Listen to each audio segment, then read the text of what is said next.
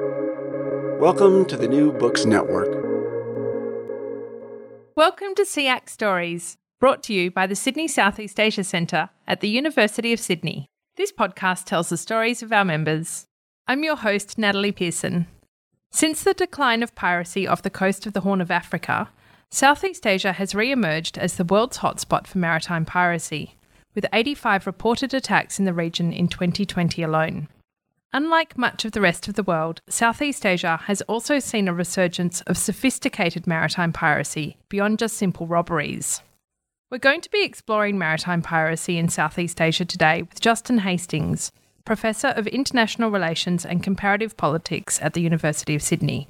Justin researches the geography and political economy of clandestine groups, including maritime pirates, organised criminals, terrorists, insurgents, nuclear traffickers, and black and grey markets, with a particular focus on Southeast Asia, Northeast Asia, and the Indian Ocean region. He's the author of No Man's Land Globalisation, Territory, and Clandestine Groups in Southeast Asia, as well as A Most Enterprising Country, North Korea in the Global Economy. Justin, welcome and thank you so much for joining us. Thanks for having me. We're here to talk about maritime piracy. Is this kind of like what we see in movies like Pirates of the Caribbean with sort of swashbuckling individuals, or is it a much more organised enterprise? You know, it can vary a lot. If you just say, well, how many pirates are there in a given pirate gang, in a given attack? The modal number of pirates is one. It's one guy getting on a ship in the middle of the night at port and stealing what he can before he jumps off. Uh, and that's so minor, in some sense, the United Nations doesn't even consider it piracy. It's considered armed robbery at sea. But for my purposes, I say, well, anything, anytime where someone jumps on a ship and does something violent or, or criminal, it's I call it piracy. But it can be as small as one, it can be as, as large as dozens of people at a, any given time. And you've just said he, and I'm interested, are there women maritime pirates? So historically, there have been a few. Historians of piracy have focused a lot on them. Oftentimes, they tended to be former wives or partners of male pirates or were forced into piracy for some reason. There was a female pirate leader who commanded hundreds of ships off the coast of southern China in the early 1800s, who was probably the preeminent example of this, where I think her husband originally was the pirate leader and then she took over and expanded the empire until she was basically able to attack anyone who moved, you know, within a few hundred kilometers of the coast of China. That's unusual. I would say most pirates nowadays, to the extent that, that their, their gender is mentioned at all, tend to be men. So you've defined maritime piracy as involving violence of some sort. Is that right? Uh, or violence of criminality of some sort. Not all pirates are violent, but you know the ones that simply steal things off the ship are not necessarily violent, but they are criminal. Okay, so is maritime piracy motivated by political or ideological reasons, or is it about revenue raising? The answer is both, neither, uh, one or the other, and they're often connected. Right? Certainly, from a pirate's perspective, if you have a sort of a dominant narrative where pirates are justifying what they're doing, why they're doing what they're doing, they'll often put a political or ideological spin on it because it sounds better. So, even in Somalia, for example, the pirates there would often claim that they were attacking ships because they wanted to fight illegal fishing in Somali waters and fight sort of toxic waste dumping in Somali waters. Uh, why they attacked sort of passing cargo ships as a result of this is unclear, but you know at least they had some sort of self-justification for it. In Southeast Asia, the closest you get to that are pirates in the southern Philippines, who are often associated with or paid by Islamist insurgents, especially Abu Sayyaf group. In that case, they have political and ideological and religious goals, and piracy is a way to raise money to support those goals. But because the money's so good, oftentimes the pirates lose sight of whatever their ideological goal was and start focusing on on the, uh, the revenue raising. They go back and forth. So Abu Sayyaf especially has alternated between being an, an, actual sort of Islamist group affiliated with Islamic State right now, uh, and being primarily a, a kidnapping group that raises money through kidnapping people on land and at sea. Southeast Asia is located right at the crossroads of maritime trade between the Indian Ocean, the South China Sea, and further to the east, the Pacific. Is it simply a question of geography when it comes to the prevalence of piracy in Southeast Asia, or are there other factors? Yeah, I think geography is a big issue in Southeast Asia. If you are shipping things from China to the Middle East or onto Europe or from the Middle East to East Asia, you basically have to go through Southeast Asia. You don't have to go through the, the Malacca Strait and the Singapore Strait, although that's the most uh, direct way to do it. In general, you're going to be going through Southeast Asia. Uh, and so Southeast Asia basically sees all of the ships moving between the Middle East and Asia. So there's a lot of ships to target. Then you have a situation where Southeast Asia has these really narrow, really shallow straits. There are some parts of the Malacca Strait where the straits are so shallow that ships basically have to slow down to avoid running aground. And so in this situation, when the ship slows down, they become more vulnerable to pirates. Coincidentally, these straits are not only narrow, but have lots of very small islands around them, uh, where many people live who have boats, sailing knowledge, and people who live on these islands are then able to move forward relatively quickly to attack these these very slow moving ships and have their way with them right? Um, so in that sense the geography of southeast asia really works against it um, when it comes to comes to piracy. Are there other factors as well that inform the prevalence of piracy in southeast asia? Southeast asia is in a goldilocks position where the governance of the region is not good enough but also too good for piracy right? So if you think about it this way really war torn regions, regions that have really big problems with conflict, they tend not to produce very sophisticated piracy because the conflict itself is not only dangerous for people, but also for the pirates themselves. And also, the markets that pirates need to make money for sophisticated pirate attacks don't exist in conflict regions. So there's no way for them to actually make money on big hauls. Southeast Asia has those markets, and they function pretty well. There's a lot of ports around Southeast Asia. Um, there's a lot of markets that can absorb a lot of stolen goods. So in that sense, it's a good market for pirates. On the other hand, Southeast Asian navies and Southeast Asian governments are often too weak to stop the pirates. So in some sense, if you have a really strong navy, then pirates don't have anywhere to move, they don't have anywhere to operate, and they're deterred. We all watch the movies, you know, the movies Pirates of the Caribbean, for example, and you know, the question we have is, well, why isn't there any piracy in the Caribbean now? And the answer is because the U.S. Coast Guard is there. Uh, and it, it, patrols it specifically to prevent not only drug trafficking, but also piracy in, in the Caribbean. Uh, and I think you even see this reflected in the Piracy of the Caribbean movies, where, you know, over the course of the movies, they eventually end up in Southeast Asia and are sort of having fun in Southeast Asia because they had been locked out of the Caribbean. And so, so in this sense, you see Southeast Asia basically being the navies are not powerful enough to stop piracy on a consistent basis. That makes complete sense. And I confess, I did not know that the Pirates of the Caribbean movies ended up in Southeast Asia. So I'll have to go and revisit those. You just mentioned strong navies. What constitutes a strong navy when it comes to combating piracy? Is it about patrolling and surveillance? Is it about numbers? What makes a strong navy? Well, you need at least a certain number of, of ships to have patrols, or at least have ships that can respond quickly to calls for help. Generally, if you have a sophisticated pirate attack where they take oil off the ship, they're going to do that within no more than six hours. So in that sense, you need a you need a navy that can respond to a call for help in international waters from anywhere in the region within six hours, uh, and that's that's a tall order for some navies. You need a number of ships to do that. You need ships that are actually well maintained, especially because there's so many disputed maritime boundaries in Southeast Asia and so many countries that abut each other you need to have really good coordination with other navies in the region and other coast guards in the region to make sure that you don't run into each other's waters, to know what to do if you have to hand off pursuit of you know a pirate ship from Indonesia to Singapore and vice versa. Uh, and you need to be able to have good communication. If one navy gets intel about a pirate that is loose, it needs to be able to tell another navy very quickly to have this navy operate on the on the information. So they need six hours to steal oil off a ship. What other commodities are they targeting? Is it just about commodities or is it also about people?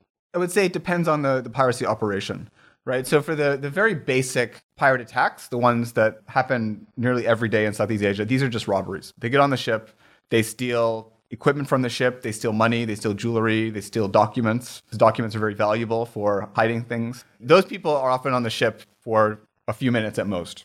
For the, the operations where they take oil off the ship, this might take hours. They might even repaint the ship or try to hide the ship in some way, which can give them more time. And, you know, what else can they take off the ship? Well, I mean, it used to be the case they would steal the ship itself and sort of repaint the ship and re-register the ship, and now, now they have their own ship. That hasn't happened as as frequently recently, simply because it's no longer that easy to do. You know, now we have ways of tracking ships so that we know if a ship has been stolen. We know there are unique identifiers on the ship that can indicate that it is is not carrying the name that it was originally registered with, for example. Usually, what they're doing is now stealing the cargo off the ship. Usually, it's oil in the past couple years because oil is easy to take, easy to store on another ship, and easy to sell. It's almost impossible to tell where the oil came from when you're selling it. Ship oil is often you, know, you can also use for yourself. It used to be the case they would often steal things like tin, things like iron ore, so basically minerals that they could then sort of resell in, in the open market. But that's that's decreased partly because it's now become more difficult to steal things. In terms of stealing people, yeah, especially in Southeast Asia, this is something that is often associated with conflict regions. So it's not uncommon for pirates to attack a ship, to take the crew hostage, uh, and then usually in Southeast Asia to take the crew off the ship, leave the ship, uh, and make away with the crew, and then demand a ransom for the crew. What happens to the ship in that scenario? Uh, they just leave it. I assume it's a danger to shipping in that case. It absolutely is, which is one of the problems. Piracy is not just a, a, danger to the people who are actually attacked, but also the detritus that's left as a result of piracy can often be quite quite dangerous. And in crowded shipping lanes, you have a ship that's essentially running adrift. This is dangerous for, for other ships and, and people. You said that there were 85 reported attacks in Southeast Asia in 2020. What are some examples of the big maritime piracy heists in recent years? In recent years, uh, you know, one of the, the more interesting ones was a situation where the pirates attacked a ship in the South China Sea off the coast of you know, Indonesia called the Orkim Harmony and it was an oil tanker. So, you know, the way that you you basically steal oil off an oil tanker at sea is by attacking the ship, taking control of it, bringing your other ship alongside, connecting the hoses to them, and basically siphoning the oil off onto your own your own ship. Uh, and depending on how much you want to take, this can take a couple minutes or it can take a couple hours or even longer. You know, you can't just take oil and dump it onto a ship. You need to, to move it. And so they did that. But what's interesting about the Orkim Harmony is that within the course of a couple hours, by the time that the, the Navy actually found it, I think it was the Malaysian Navy that, that eventually found it, they had actually repainted the ship and renamed it as a way to try to hide it. And so in, in that case, they know the Navy's coming but it's a way to delay the Navy from finding them or from doing anything until they, they ascertain that this is in fact the ship. Another good example of this with another ship, and this is one of the tactics that they'll, they'll use. So they, they took control of the ship. The crew that was you know, taken hostage on the ship while they were doing the, the oil transfer sent an alert. The Singaporean police coast guards responded, Do you have a problem? And the pirates themselves then responded to the police coast guard and said, No, we're fine. We're the crew. Everything's okay. You don't need to come. And so then they held off because they weren't sure if this was the crew or if this was the pirates. And so that gave the pirates a couple more hours to do what they wanted because, in some sense, they're now operating as the crew, right? And that allows them to do what they want.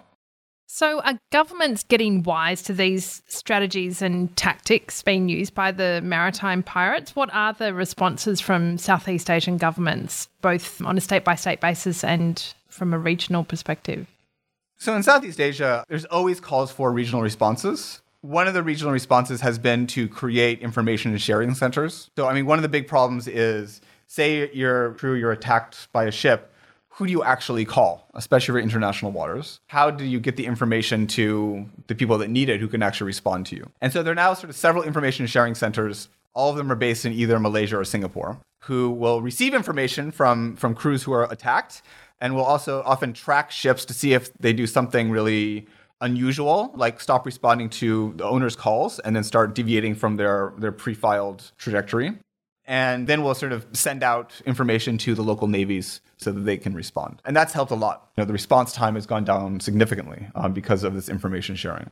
There are also cooperation among, among sort of the relevant governments in Southeast Asia, especially because sovereignty is such a strong issue, they're always willing to coordinate, but that doesn't necessarily mean they're willing to step on each other's toes, right? And so this often creates problems. Say you want to have a joint patrol. Which ships patrol where? Are you just patrolling your own waters and you're coordinating that? Or are you actually going together in one country's waters to patrol? It seems like a, a, simple question, but when you have countries that are very concerned that they are the ones who control their own sovereign waters, it can become quite complicated.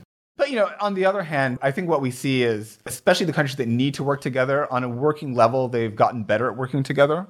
So if you have a situation where a ship is attacked in Singapore and then the pirates make off into Indonesia, it becomes fairly straightforward for the Singaporean police to call the, the Indonesian Navy in Batam and to say, hey, you know, there are pirates coming your way, make sure you, you go and get them. They've gotten a lot better at actually at actually doing that on a working level.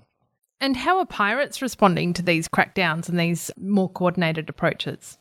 So, I mean, the pirates themselves, they've basically changed their tactics, right? I mean, one of the reasons why they don't steal the ships anymore and try to sort of use the ships themselves is precisely because the governments and the International Maritime Organization, which is the you know the body that oversees sort of maritime coordination around the world, you know, instituted a new set of regulations that made it almost impossible to resell a ship that was stolen. So you have to have International Maritime Organization number on the back of your ship, which doesn't change regardless of the name of the ship. It can only be registered in one country, or else you become a stateless ship, which then becomes subject to seizure. You have to have a, a transponder which tracks your location constantly uh, if you're over 500 tons.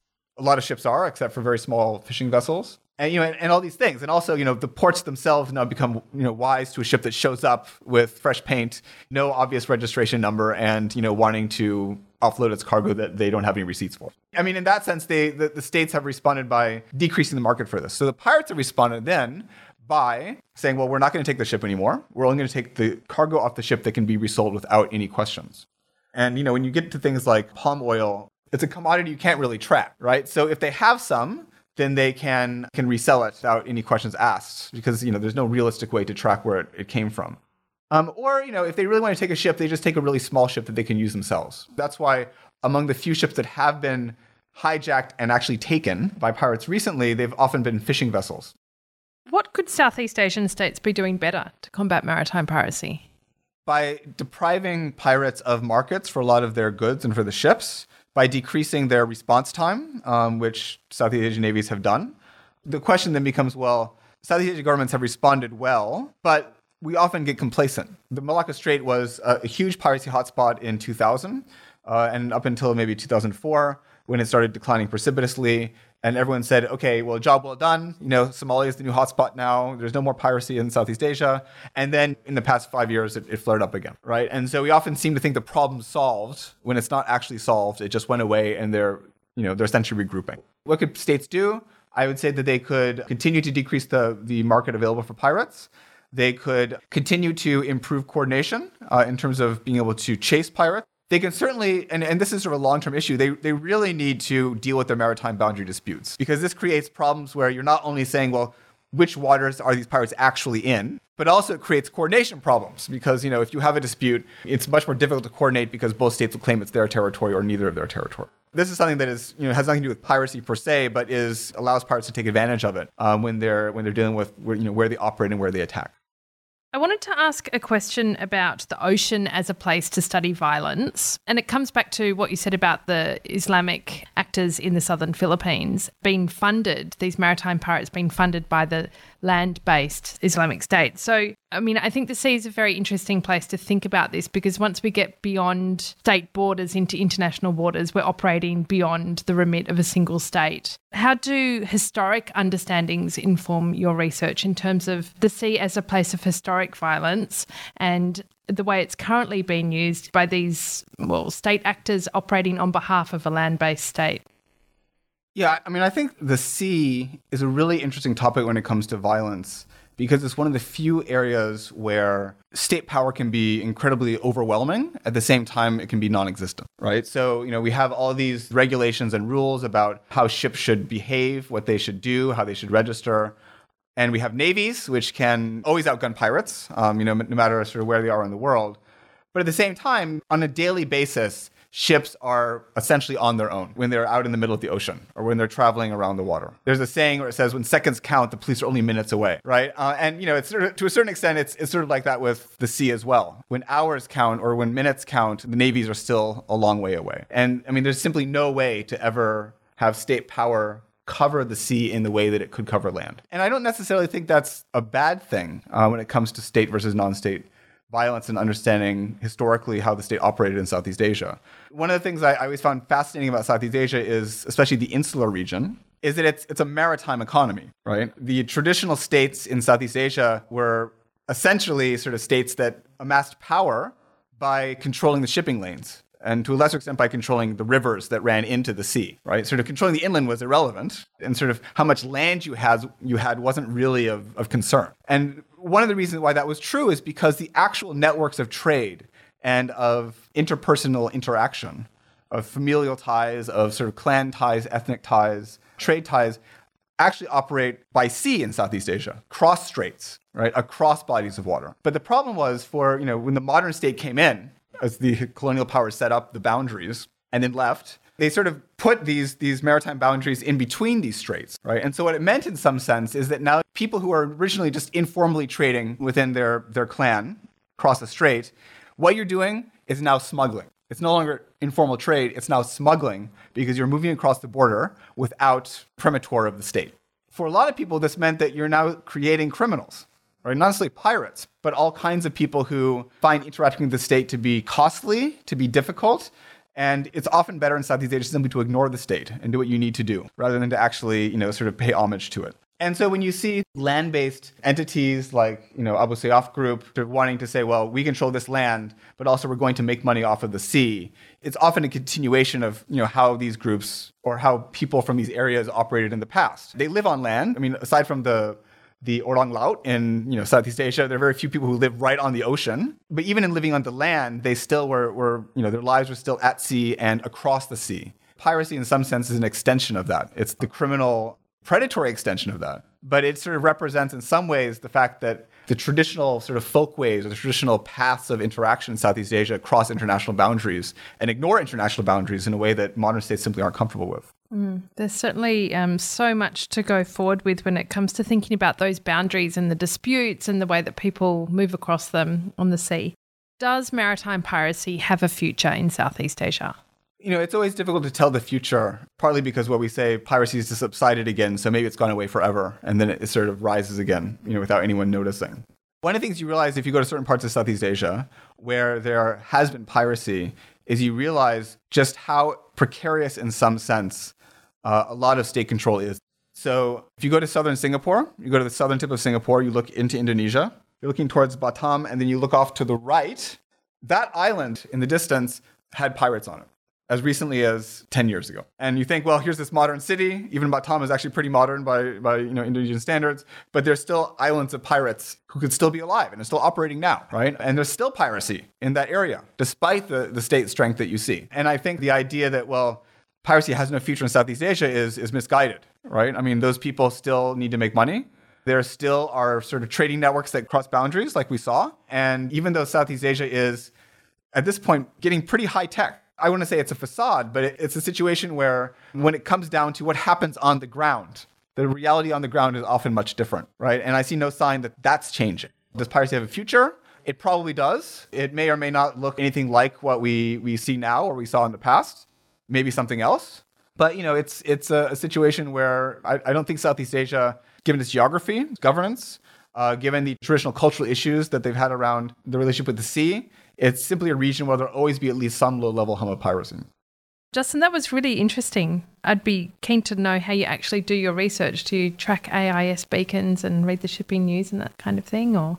Um, I mean, sometimes. I mean, we, you know, over the past like 15 years, I've collected like a, a data set of piracy attacks. And so you can use that to track the trends and, and how pirates' behavior shifts. So that's one way to do it. I mean, a lot of people go do go and talk to the pirates themselves. I mean, especially in the Kepulauan Riau, you know, they're always, they're often willing to talk, you know, if you just go to the island. So that's one way to do it. I, am more interested usually in the logistics behind piracy. And the guys on the ground often don't know that because they're not the ones who actually arrange the attack. So here's one story. Maybe 15 years ago when I was writing my PhD dissertation, I went to Batam and I met with a smuggler in Batam. And he was like one of the biggest smugglers in Batam for VCDs at the time. And he, you know, he told me all about what, what they did. And this discussion took place several hundred meters from the main police station in Batam. This is not something he's hiding. This is something where the police are right there. He was open about it. And, you know, sort of when I went then and talked to the police about piracy and smuggling, and I asked him, I said, well, what's the deal? How do these smugglers actually get these things into, into and out of Batam, right? And, and he said, well, they use rat ports. So in Indonesian, it's uh, Pelabuhan Tikus. And he said, you know, in fact, I have a map of all the rat ports in Batam. And he pulled out this map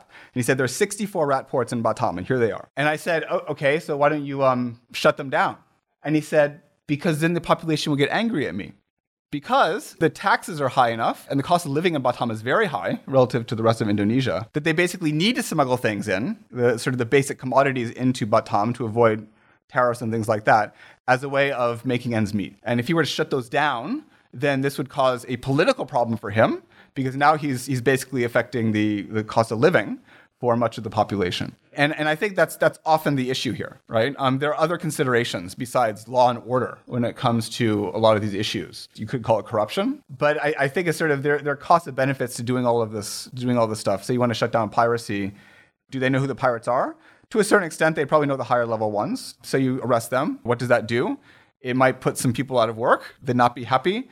Um, it will sort of hurt the people who are supported by those people and then you'll see some other people who will arise to take their place because the demand for that is still there in those communities. It creates just this really interesting problem. It's sort of it's not it's not as simple as saying, well, we need to stamp out piracy. It's a much more sophisticated and complicated relationship between criminal activities, gray market activities, and basically survival in, in many of these areas.